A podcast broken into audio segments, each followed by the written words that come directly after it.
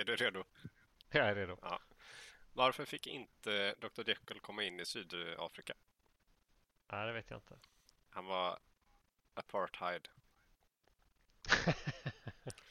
Ett skämt som är mycket bättre på engelska. Ja, det är tveksamt. ja, intro.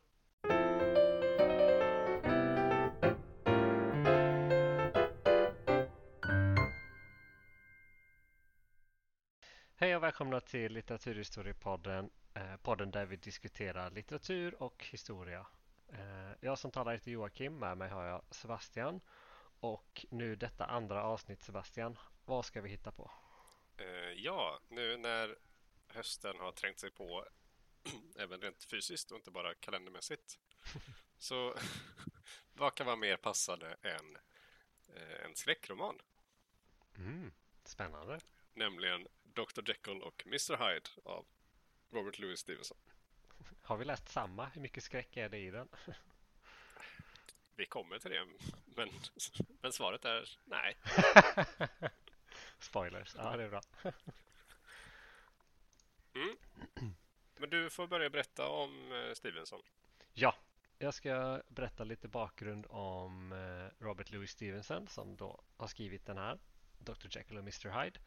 Så att vi kanske, möjligtvis Sebastian, kan förstå någonting om boken utefter hans liv. Vem vet? I varje fall så eh, är han född 1850 i Edinburgh och det man behöver känna till om honom är att han var konstant sjuk. Alltså Ja, sjuk det. jämt. Ja, där han var så sjuk så han inte hade några kompisar fram tills han började på college ungefär. så, Det, det är illa. ja det är illa. Så, jag hade inga kompisar men det var inte för att jag var sjuk. Det var andra, andra problem. Jag vet Ehm, inte om det är bättre i och för sig. Nej, nej det är det väl kanske inte. Men eh, han var konstant sjuk och om man ska sammanfatta hans liv så bestod det egentligen av att ja, men han reste hela sitt liv jorden runt för att kunna hitta något klimat som försökte, kunde gynna hans hälsa på något sätt. Eh, det gick inte alls i alla fall. Men om man börjar från början så insjuknade han väldigt tidigt i eh, det man tror var bronkit, eh, det vill säga gubbslemshosta alla Bengt Fiskben i halsen Magnusson på TV4.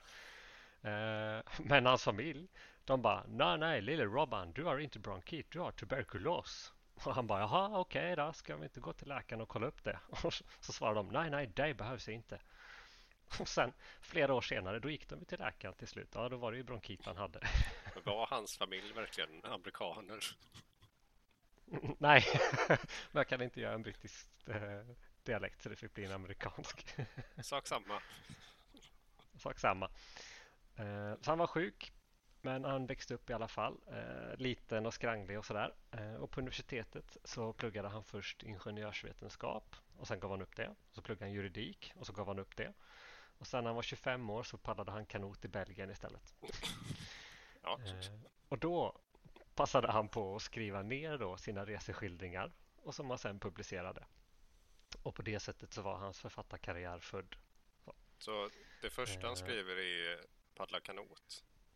Ja, Ja. i Belgien av alla exotiska ställen Okej. också. Ja. Eh, och sen hängde han eh, i Frankrike ett tag. Eh, alla Don Quijote så hade han en motsträvig åsna med sig som följeslagare eh, i Frankrike. Eh, och på den här resan då när han vandrade omkring med den här jobbiga åsnan så passade han typ på att uppfinna sovsäcken faktiskt. Ja, Eh, Det är inte han som har eh, vad heter det? patent på det. Men han beskriver någon sorts särk som man trär runt sig i alla fall som man ska sova med. Ja det är, det är Kan bra att ha. Särskilt Ja. när man är en när han- excentrisk britt som reser runt. Ja, ja, ja men verkligen. Liten och skröplig och liksom så här, alltid hostande. Då är det ju bra om man kan hålla sig varm liksom, när man ska resa omkring tänker jag. Ehm, så han reser omkring i Frankrike medelst åsna och sovsäck. Ehm, och han träffar också där sin blivande fru Fanny Osborne. Det finns ingen koppling till Ozzy Osbourne från idag, vad jag kan hitta i alla fall. Ja, det är tråkigt. Eh, ja, det är tråkigt. Och vad som är ännu tråkigare är att om man trycker på hyperlänken på hennes namn på Wikipedia så kommer man tillbaka till Robert Louis Stevenson. Ja, en sån härlig, Det är en sorgligt. sån härlig loop. Ja, precis. Så, eh, det var bara ett krux och det var att hon var redan gift. Då, den amerikanen. Hon hade två barn också, men det var inte ett lika stort problem. Problemet var att hon var gift sedan tidigare. Mm. Eh, men det löste de ganska snabbt. Hon skilde sig och sen 1880, när han var 30 år, så gifte de sig sen i San Francisco. Och jag undrar lite hur det här uppvaktandet kan ha gått till. För jag ska måla upp en bild av Stevenson för dig här. Då. Så han är liten, han är skrupplig, han är tunnhårig. Eh, tydligen när han uppvaktade henne så blödde han ur käften och hade ruttnande tänder. Eh, eftersom hon är amerikan då så sa hon ju till honom så Robban, det där är inte jättesexigt. Kan du inte göra något åt det? Och han bara, ja, visst. Och så gick han och drog ut alla tänder och ersatte dem med trätänder. Okej. och frun bara, mm, mycket bättre. Tydligen, för de gifte sig sen i alla fall. Ja, jo. Eh, och vet du vart de spenderade sin smekmånad? Eh, Gotland kanske? Ja, men typ i en övergiven silvergruva. Okej. Så han verkar väldigt romantiskt lagd. Men i varje fall, eh, de borde tag i Amerika, de borde tag i England. Han skriver sina böcker, eh, framförallt Skattkammarön, Skattkammarön och eh, Det sällsamma fallet av Dr. Jekyll och Mr. Hyde. Ehm, men han mår fortfarande riktigt dåligt, hostar, är konstant sjuk och så vidare. Så de bestämmer sig för att de måste hitta ett klimat som passar hans, om man nu ska kalla det hälsa, men passar honom bättre i alla fall. Eh, Så till slut så bosätter de sig på ön Samoa i Stilla havet. Och här har vi en svensk koppling för 1890 är svensken Konrad Segerkrantz utsedd till chef för högsta domstolen på Samoa. Okej. Fun fact. Är, han är inte så Eh, känd längre va? Nej, inte jätte. Vågar jag ändå påstå. Han är tillräckligt känd från Wikipedia-sida. Ja. Ehm, I alla fall, så han lever på Samoa, Stevenson, med sin familj, möjligtvis med Konrad, det vet vi inte. Och där döpte han om sig till Tusitala, eller hur man uttalar det. Och det betyder på samoanska då i alla fall historieberättare. Okej, så han, ju, han tog alltså en, vad ska man säga, en, en verklig aptonym, att verkligen heta det han gör. Exakt, jag skulle precis komma till det. Att det här begreppet då när ens karaktärs namn motsvarar ens yrke eller personlighet så heter det aptonym. Och det, det gjorde han ju bokstavligt talat. Ehm, och det var frid och fröjd i sex år. Och sen dog han eh, vid 40 44 års ålder eh, år 1894 och det man antar var en eh, hjärnblödning. Tyvärr. Det sägs att han höll på att öppna en vinflaska och den här gubbslemshostande, käftblödande, trätandsägande persons sista ord var Ser jag konstig ut? Sen dog han. Och då, alltså 44 är ändå en hyfsat hög ålder om man varit svårt sjuk hela livet. Ja, ja, ja visst. Så det är imponerande så. Plus att han också har gett ut ett flertal eh, böcker som liksom är kända idag. 150 år senare. Ja, för det är ju både då Dr. Jekyll och Mr. Hyde som vi ska prata om idag och eh, Skattkammarön. De är ju hyfsat kända. Ja, Mm. verkligen. Så det, det var hans om? liv alltså. Det var hans liv, Ja. precis. Och så ska vi se om vi kan hitta några likheter i hans verk sen. eh, Efter det här. Ja, jag, jag tror att jag kan se några. du tror det? Ja. Vi ska se. Först så får vi sammanfatta vad boken faktiskt handlar om. ja. Vad handlar Dr. Jekyll och Mr. Hyde om, Sebastian? Eh, ja, spoiler alert säger jag redan nu. Jag kommer avslöja hur den slutar. Va? Ja. Men det är tio kapitel. Eh, den är inte så lång. Så kapitel ett då, berättelsen om dörren, som den heter. Det är två Ja. herrar som är ute på promenad. Det är Mr Utter, ja. Mr Uttersson, ska jag säga. Han är advokat och eh, Mr Enfield. Och det förklaras ingående då att de här två herrarna pratar inte med varandra när de är ute på sina söndagspromenader. Eh, de går in på en sidogata, går förbi en sliten dörr och där stannar de och börjar faktiskt prata. För Chockerande. Ja. Mr Enfield pekar på dörren med sin käpp och förklarar att han kopplar ihop den med en hemsk berättelse. Och så berättar han den här historien då om att han har varit ute och gått och sett en kort man med hemskt utseende eh, trampa ner en flicka på gatan. Och att Uh. ja, all, alla hatar den här korta mannen och får honom betala skadestånd.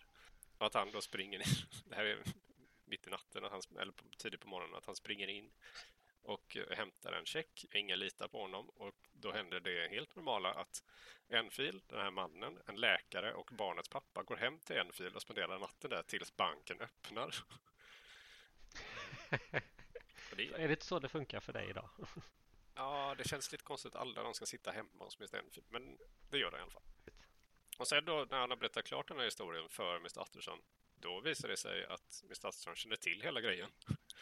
Eh, så att, bra publik som inte avbryter en enda gång för att säga jag vet allt det här redan. Eh, han, frågar, han frågar dock hur Enfield skulle beskriva den korte mannen som såklart är Mr. Hyde. Eh, och här blir det väldigt diffust för det görs tre eller fyra försök att beskriva hur Mr. Hyde ser ut. Mm. Men ingen är liksom särskilt bra eh, genom boken. Utan det de kommer fram till är att han är kort och han har ett oklart och deformerat ansikte som ut, utstrålar ondska. Eh, det är som att se sig själv i en spegel. Ja, ja lite så. Nej, som, som Mr. Enfield säger, ett extraordinärt utseende men ändå kan inte nämna något som sticker ut. Nej, lite av en motsats där. Ja. Nej, eh, Mr. Atson frågade här bara för att kontrollera så att Enfield inte ljög. Fullt rimligt. De har en väldigt konstig relation, skulle jag säga. I alla fall, kapitel två, Letandet efter Mr. Hyde. Eh, Mr. Ja, det är en fantastisk ja, boktitel. Han kommer hem efter sin promenad och det visar sig att han är Dr. Jekylls advokat. Eh, och Dr. Jekyll har testamenterat allt han äger till Mr. Hyde. Så nu när advokaten läser igenom testamentet igen så blir han fundersam och bestämmer sig för att leta upp Mr. Hyde. Eh, och han lyckas med det. och i, i det här kapitlet så dras ordvitsen If he be Mr. Hyde, I shall be Mr. Seek. Eh, ja. Vilket måste jag ändå tillägga eftersom jag har läst boken på svenska inte funkade lika bra. De hade uh, inte översatt det så bra där kanske? Uh, nej, de hade en asterisk i slutet och sen läste du några sidor till så förklarade de skämtet på engelska istället. Jaha, ja, det så kan man också göra. Okej, okay, för att det här inte ska bli för lång, långrandigt så hoppa över och förklara allt som händer i varje kapitel. Tack. Jag kunde ju lika gärna börjat här i kapitel 10, Dr. Jekylls fulla, fulla redogörelse för vad som har hänt. Uh, och bara, bara sammanfattat kapitel 10. Uh, eh, och då hade redogörelsen inte blivit så lång.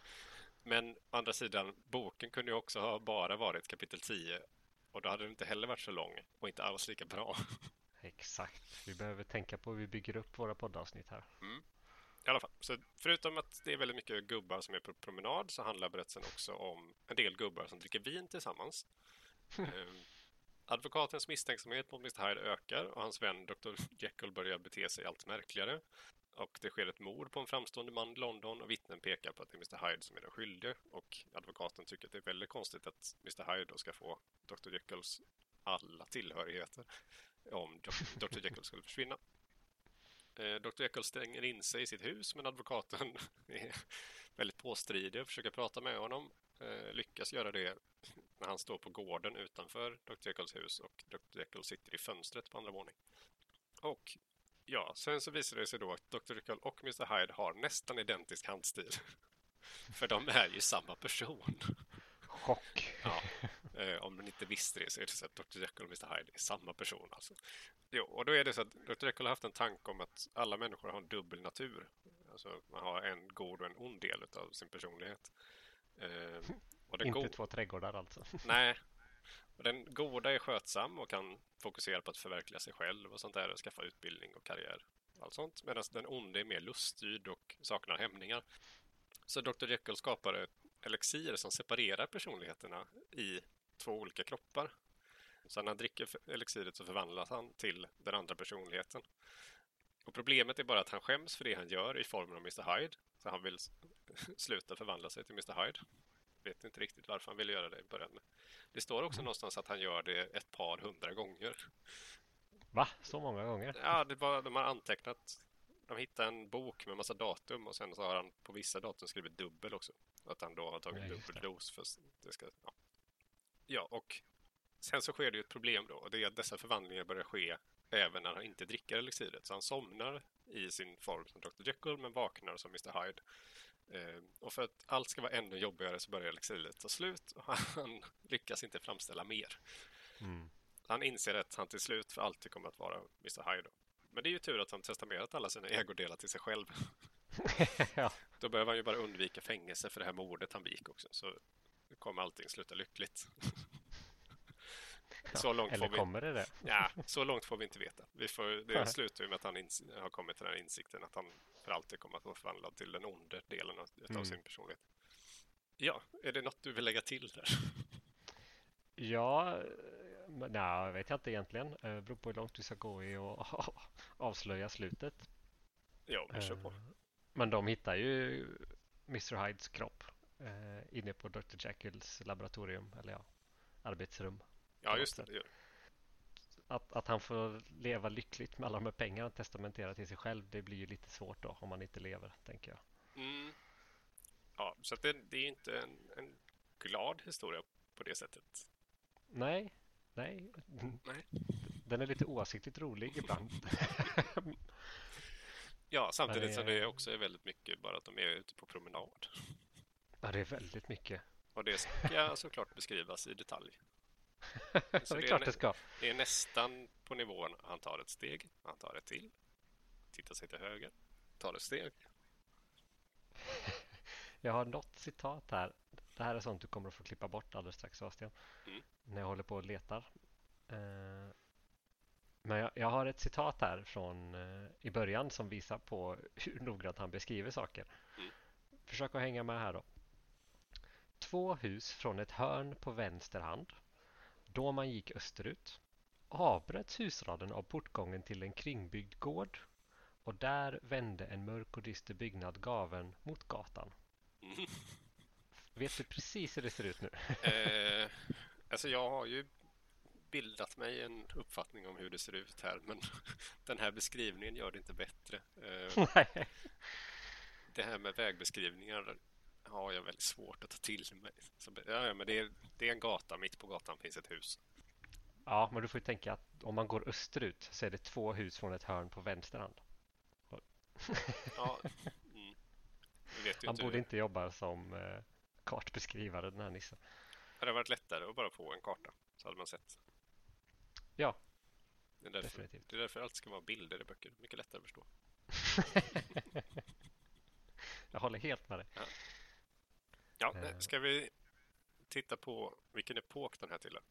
Ja, det kanske till och med är så att de här långa beskrivningarna av deras promenader och åt vilka väderstreck byggnaderna är riktade kanske faktiskt kommer ifrån när den är skriven. Det kan vara så. Det är inte helt säkert vilken epok det är. Eh, Nej. Det kan nämligen vara både romantiken och realismen. Mm. Eh, För boken skrevs ju 1886 och den hämtar faktiskt från båda epokerna.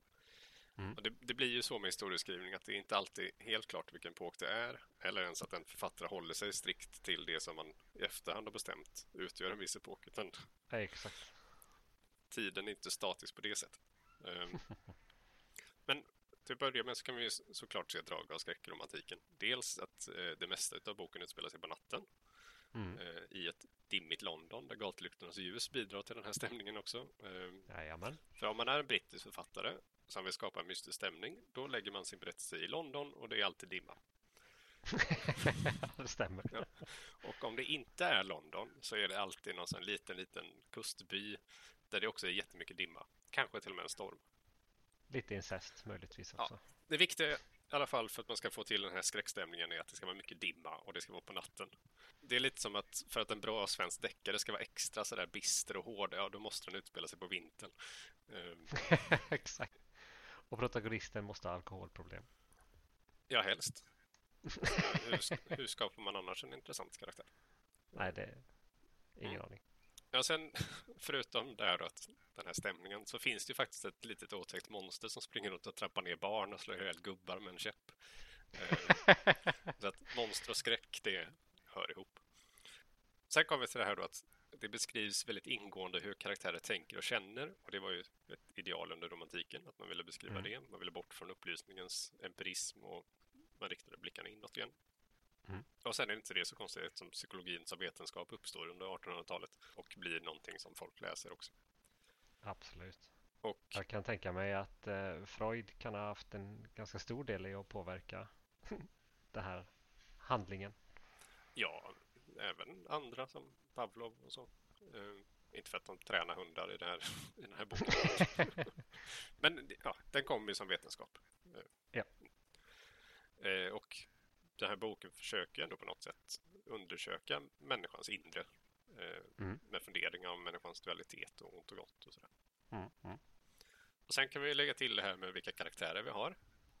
Ja, mm. ja, det är vetenskapsmän och liknande med hög ställning i samhället. Eh, som sitter och äter middag tillsammans. Och, och eh, det verkar i alla fall som att pengar inte är något problem för någon nej, eh, utav de här huvudkaraktärerna. De kvinnor som finns med, ja, dels så är det inte så många dessutom är de svaga. Det är ett barn som trappas ner, en förskräckt kvinna som är vittne och- och en kokerska som mest ojar sig och gömmer sig den lilla stund hon får vara med i handlingen.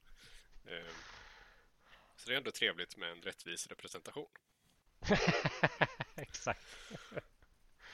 Men sen så finns det ju också drag av realism. Dels Mm. att händelserna beskrivs verklighetstroget och i väldigt mycket detalj. Jajamän. Så det, det är inte ett salt som används för det här elixiret utan det är en fosfor-jonförening. Eh, och sen det här stora projektet att undersöka vad som är verkligt. För alltså, Dr. Jekyll vill ju hitta verklighetens gränser på något sätt och eh, advokaten vill ta reda på vad det är som faktiskt händer med sin, sin vän Dr. Jekyll Mm. och vem Mr. Hyde egentligen är. Och sen att allt det här skildras i en vardaglig miljö. De sitter och Precis. ät, hemma äter middag, de är ute på söndagspromenad, de går till banken. Ha- Hade den varit en rent eh, romantisk berättelse så hade ju handlingen för, förmodligen varit förlagd till någon herrgård eller något märkligt slott långt borta. Mm. Och karaktärerna hade varit mer tillgjorda. Så där får vi in realismen också. Att det är, det är liksom i vardagen det här händer, även om det finns det här övernaturliga med en rent kroppslig förvandling. Ja, men precis. Mm. Man, hade man nästan kunnat säga då, eh, det låter lite som om handlingen tillhör mer eh, romantiken medan liksom beskrivningarna, miljön och så vidare tillhör mer realismen. Ja, det skulle jag kunna säga. Så att det Yes. lån, lånar lite från båda. Mm. Mm. Håller jag med om. Yes. Det, var- det var epoken. det var epoken. Ja, perfekt. Eh, Då tänkte jag att jag ska prata lite kort om eh, själva boken. Alltså Dr. Jekyll och Mr. Hyde och lite om hur den blev till. Eh, Och det är lite mer spännande än att ja, han skrev den på papper faktiskt. Och det kan vara bra att känna till för att vi kommer nog att kunna se saker i hans liv som eh, man kan hitta i verket här.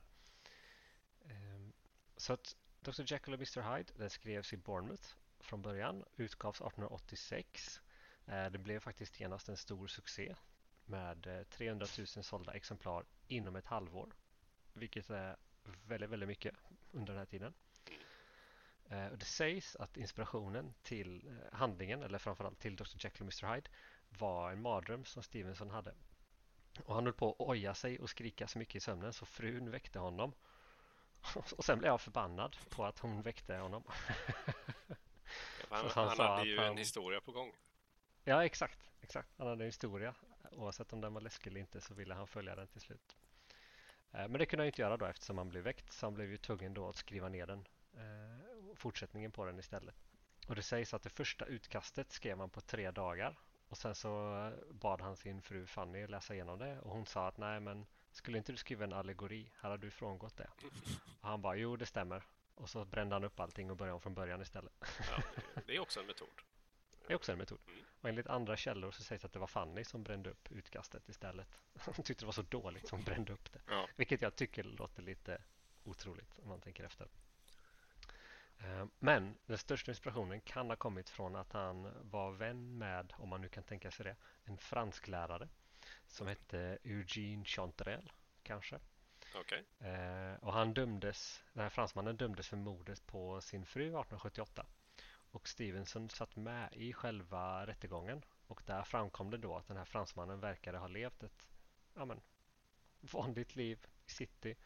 Eh, men i själva verket så viftade han sin fru med opium. Ja, okej. Och, ja, som man gör. Ja. Och då eh, sägs det då att Stevenson ska ha blivit, och citat, lika bestört som Dr. Jekyll var för Mr. Hydes handlingar. Och därifrån, slutcitat, och därifrån kom själva då eh, den här dualiteten i personligheterna fram. Ja, mm. Och det sista jag ska säga är att möjligtvis ska Dr. Jekyll och Mr. Hyde tolkas som en eh, kritik mot det viktorianska samhället då. För tydligen då, om du kan tro det eller inte, så är kanske inte de här adelsmänniskorna under den viktorianska eran 100% goda. så. Men de gillar gärna att framställa sig som sådana. Och det var det han ville kritisera då, Stevenson, med den här berättelsen. Ja, mm. Är en rimlig tolkning. ja nej, så att han... eh, Vad ska man säga? Han, okej, men han är inspirerad av verkliga händelser och vrider till det lite för att det ska... Ja. Part mardröm, part liksom vän som begår mord Mm. på något sätt. För jag tänkte på hur du beskrev Stevenson och hur Mr. Hyde beskrivs. ja.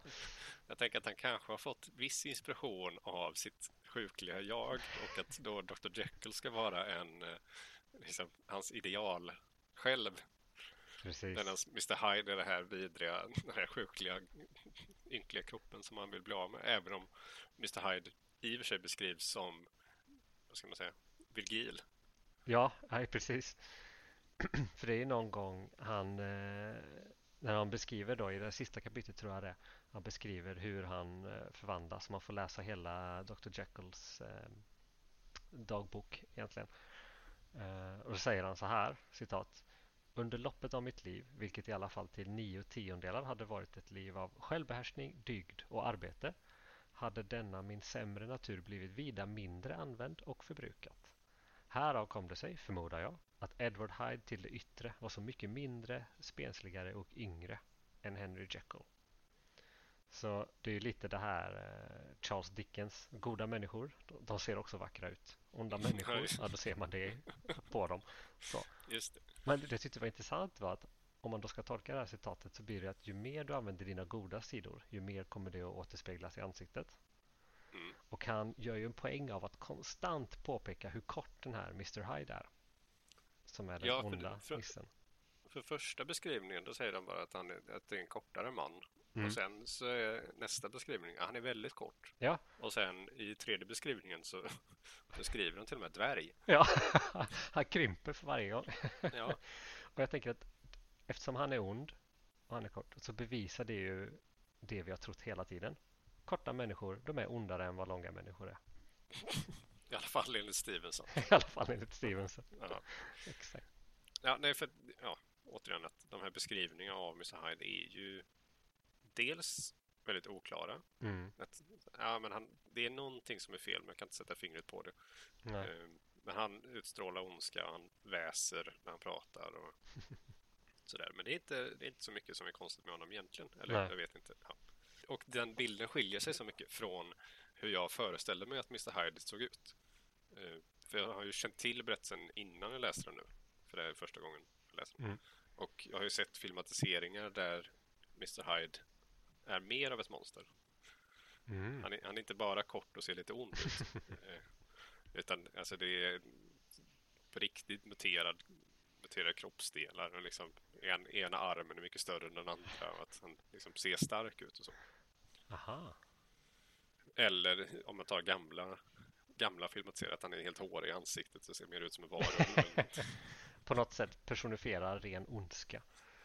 Även till sitt ja, yttre. nej, men så att det, det är väl klart att eh, de filmtolkningar att de har gjort honom mer monsterlik Ja. för att det ska vara tydligare då. Men Ja, ja, för det är det ju inte i boken överhuvudtaget. Alltså varenda karaktär som stöter på den här Hyde säger ju det. Ja, det var det värsta jag varit med om. Det är obehagligt, eh, missbildad, la la la. Men jag vet inte vad det var för fel egentligen.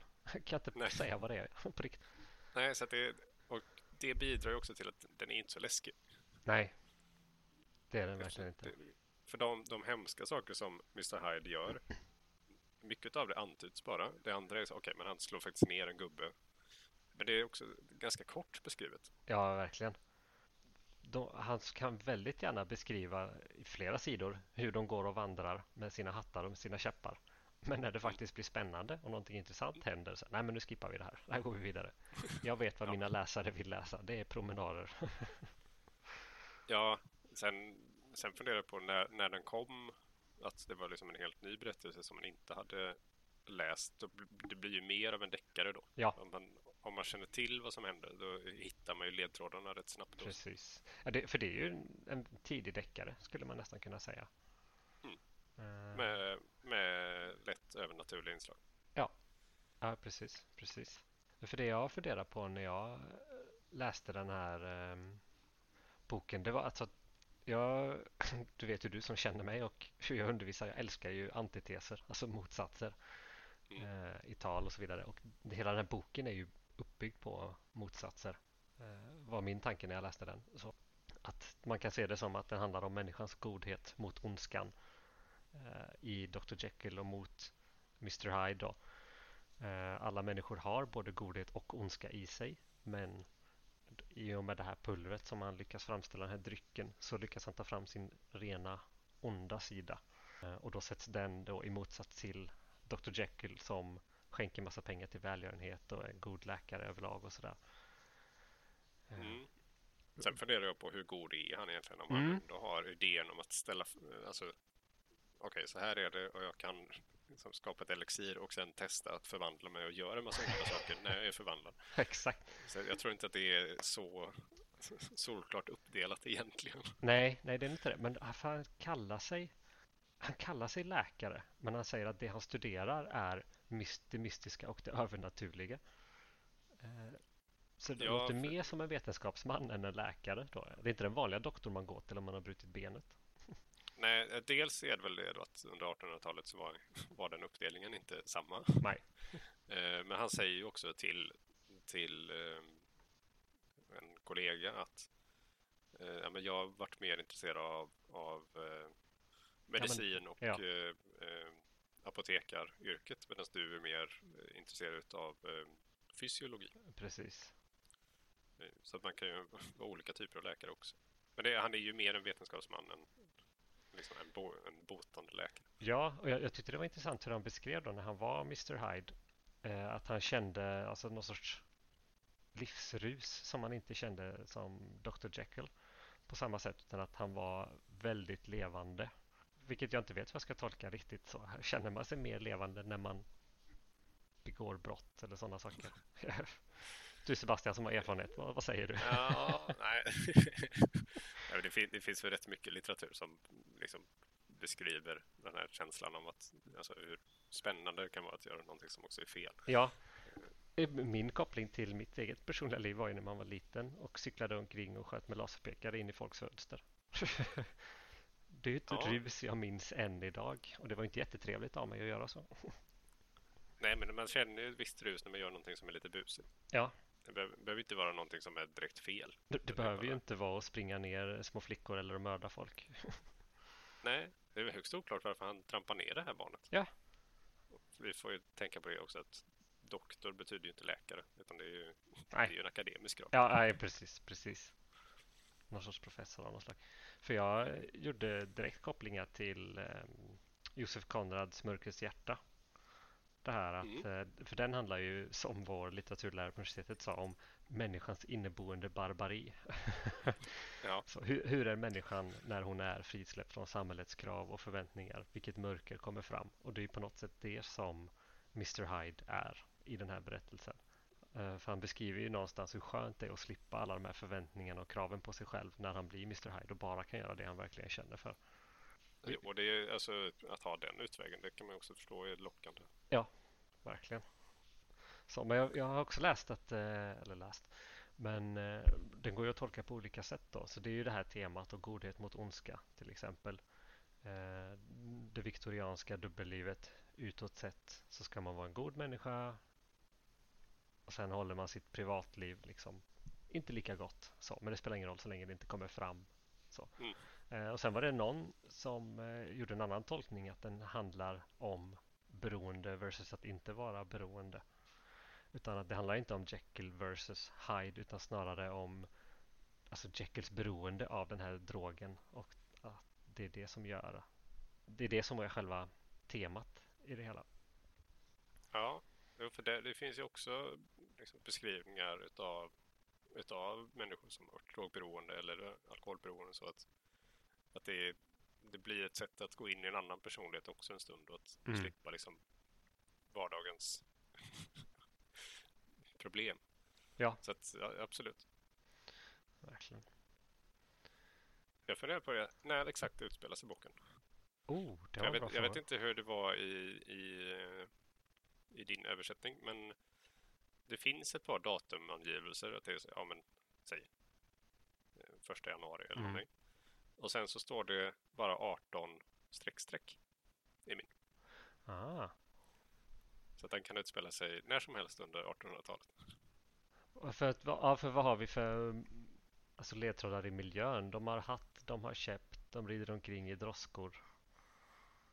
Eh, Ja, den- det är gas, gaslyktor på gatorna. ja, precis. Utgavs 1886. När fick man eh, elektriska lampor i London? Det vet jag inte. Men säg ja, mitten på 1800-talet då kanske? Någonstans. Ja.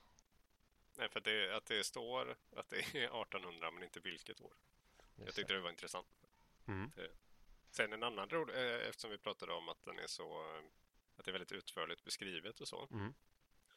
Det finns ju en beskrivning av en, eh, utav den här första läkaren som hjälper barnet som blir nedtrampat. Mhm. Och då säger de, eh, och lika emotionell som en säckpipa. Ja. ja, det är fantastiskt. Jag antar att det är negativt. Ja, det, antar. Han- var ju skotte, Stevenson, så han måste ju ha växt upp med det här ohudet hela sitt liv då. ja, jag tyckte bara det var en rolig, rolig beskrivning utav en, en rolig karaktärsbeskrivning. Det, det är alltså språket. Ibland är det väldigt torrt och tråkigt, som när de beskriver deras promenader. Ibland är det väldigt, väldigt roligt. Eh, han kan ha så himla specifika liknelser eh, man använder sig av. Mm. Ett exempel kommer här. Men Hyde var fullkomligt lik- likgiltig för Jekyll och tänkte på honom bara så som en rövare tänker på den grotta där han gömmer sig för sina följare. ja, Ja, precis. Ja, men då vet jag precis vad du menar. Det är, det är ju en del av realismen att man, alltså det som kallas för konkretion eller vad, hur man Ja, just det. Att eh, det ska vara väldigt, väldigt konkret. Man skriver inte fågel utan man skriver exakt vilken art det är. Sådär. Precis. Eller då en rövargrotta. Kanske inte var det första jag hade tänkt på, men han hade ju skrivit Skattkammaren innan. Mm. Så vem vet. För att det, Ja. det blandas då i språket. Det, det är de här lustigheterna, det är de här torra beskrivningarna. Och sen kan det vara väldigt, väldigt vackert ibland. Eh, tycker jag. Alltså, han jobbar ju som sagt mycket med motsatser i sin bok, både tematiskt men också själva, i själva språket. En fras jag skrev ner här som jag tyckte var vacker var Få människor kunde med samma lugn bläddra igenom minnets farliga bok. Ja. Ändå lite poetiskt sådär. Ja, nej, jag det finns mycket eh, i den rent språkligt som är, den är behaglig att läsa. Ja, men det- det är ingen Dostojevskij. Det var underhållande att läsa den. Ja, där är vi oense fortfarande. jag vet. Eh, jag gillar ju Dostojevskijs sätt att skriva på. Men det här, det här är också det här är en kortare berättelse och det var väldigt lätt att nej, men jag kan ta ett kapitel till för det är inte så långt och det går ganska snabbt att läsa. Just för att det, det finns en variation i språket så att det blir aldrig att det vissa beskrivningar är väldigt långa och oklara som den här vägbeskrivningen du angav förut. Ja. Medan andra är kortare och så finns det så att det finns ja, men mer en variation i hur det är skrivet som gör Mm. att den, det är lättare att ta till sig. Ja, ja men verkligen. Och kanske då framförallt om man nu är, om jag ska vara lite, eh, generalisera lite, tonåring eller machomän. så, för att så fort det är liksom känslor som ska beskrivas så hoppar han gärna över det. Som Mm. då när eh, de hittar Mr Hydes döda kropp på golvet. Alltså, nej, det här ska vi inte beskriva. Det här går vi direkt. Vi ska skippa alla fjanterier med känslor och hur de mår och sådana saker. Utan rent vetenskapligt så ska vi ta reda på vad är det som har hänt. Ja, den enda som får, får uttrycka sina känslor mer utförligt det är ju i slutet när man får läsa Dr. Jekylls redogörelse för vad som har hänt. Ja. Det är bara han som eh, får det utrymmet. Ja, och, och på papper, inte till någon då heller. Utan Nej. i sin egen dagbok. Just det. Var han en machoman alltså då? Nej, nej, men jag tror att fokus här är ju att han ska... Att de känslor som beskrivs, det är ju ångest. Ja, Det är det som får komma fram, inte allt annat. Så här, att man blir rädd. Det räcker att säga att man är rädd, så vet alla vad det är. Kanske också går att koppla till Stevensons liv. Att, att det var kanske inte jätteroligt att vara Stevenson. Nej, nej, verkligen inte. det, det är ju fortfarande en, en populär berättelse. Mm. Ehm, det har gjorts över 120 pjäser och filmatiseringar som bygger på boken. Herregud. Och det finns en tv-spel. Åh, och du har hittat tv-spelet. ja, jag, jag har hittat att det finns tv-spel. Jag kollade inte så noga på hur de är uppbyggda. Åh, det måste jag få förklara, men kör du dit först. Ja, alltså, ja men som till exempel att 1941 så var Ingrid Bergman med i en av filmatiseringarna. Ja. Eh, och den, den första och den filmatisering som jag har bäst, bäst i minnet är ju The League of Extraordinary Gentlemen. När, när Dr. Jekyll är med som en karaktär. Då, så den följer inte hela historien, men han är, han är med som en karaktär.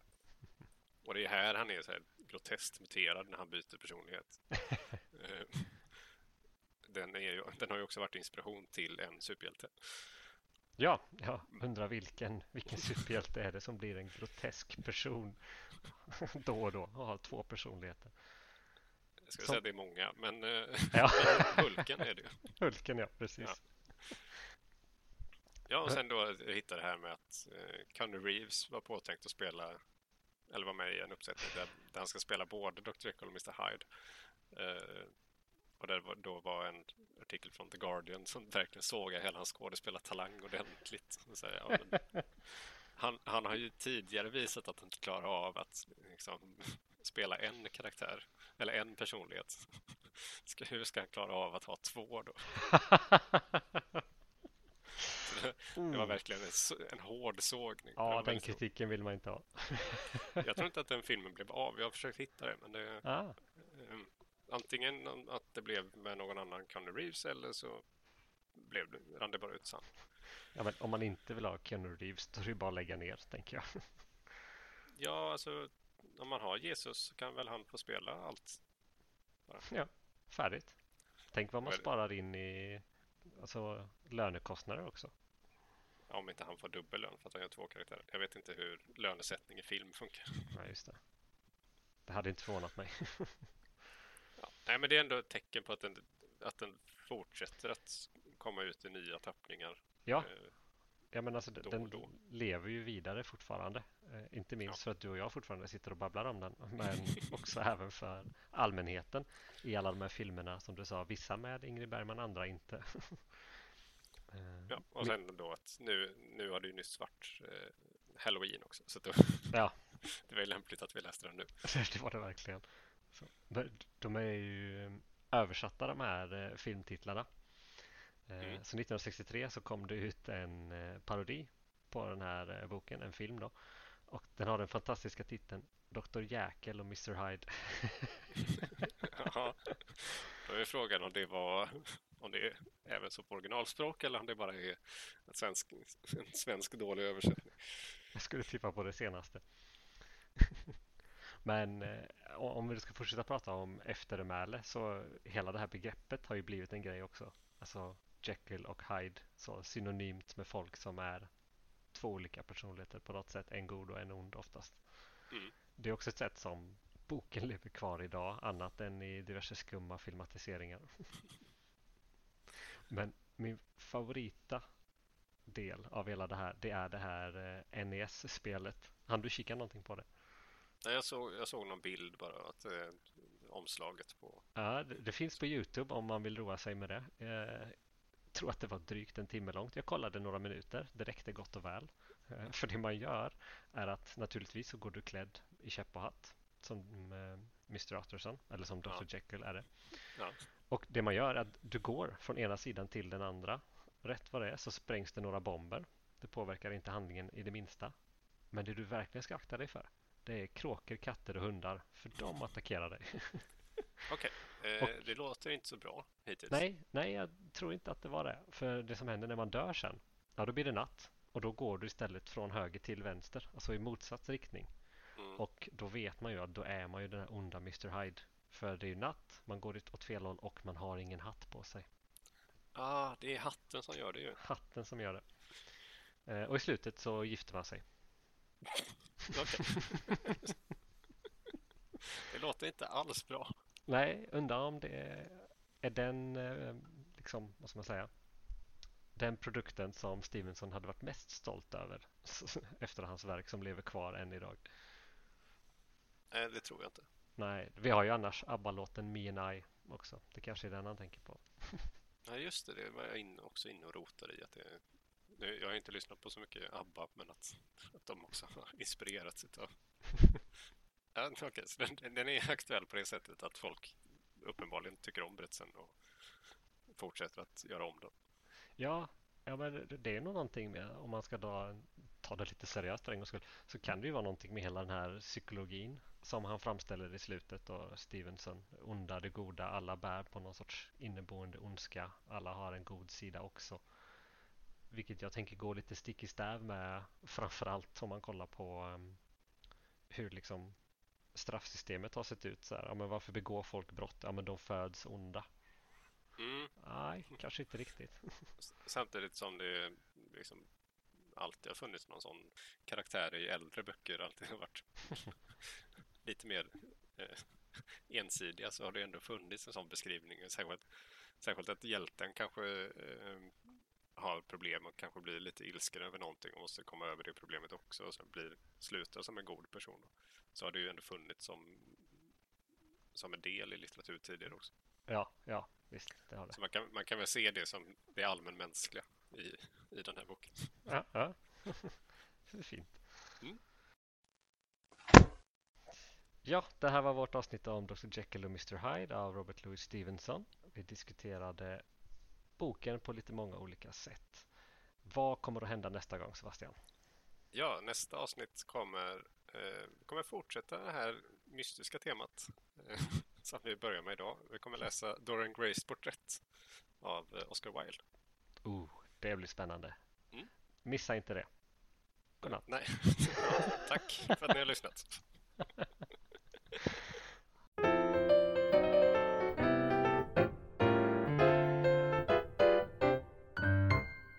Känner du dig grinig, trött på ditt jobb och alla meningslösa uppgifter du får göra? Är allt du gör enligt samhällets normer för vad som är rätt? Frukta inte. Litteraturhistoriepodden har i samarbete med Robin Stevenson lösningen för dig. Robin erbjuder nämligen dekokt på olika salter såsom fosfor och lite andra goda grejer som får dig att verkligen ta tag i alla dina problem. Visst har Robins ämnen fått dig att kringgå alla konflikter på ditt jobb utan krångel, Joakim? Absolut. Ja, ni hör ju. Så köp Robins lösningar nu och lös alla era problem.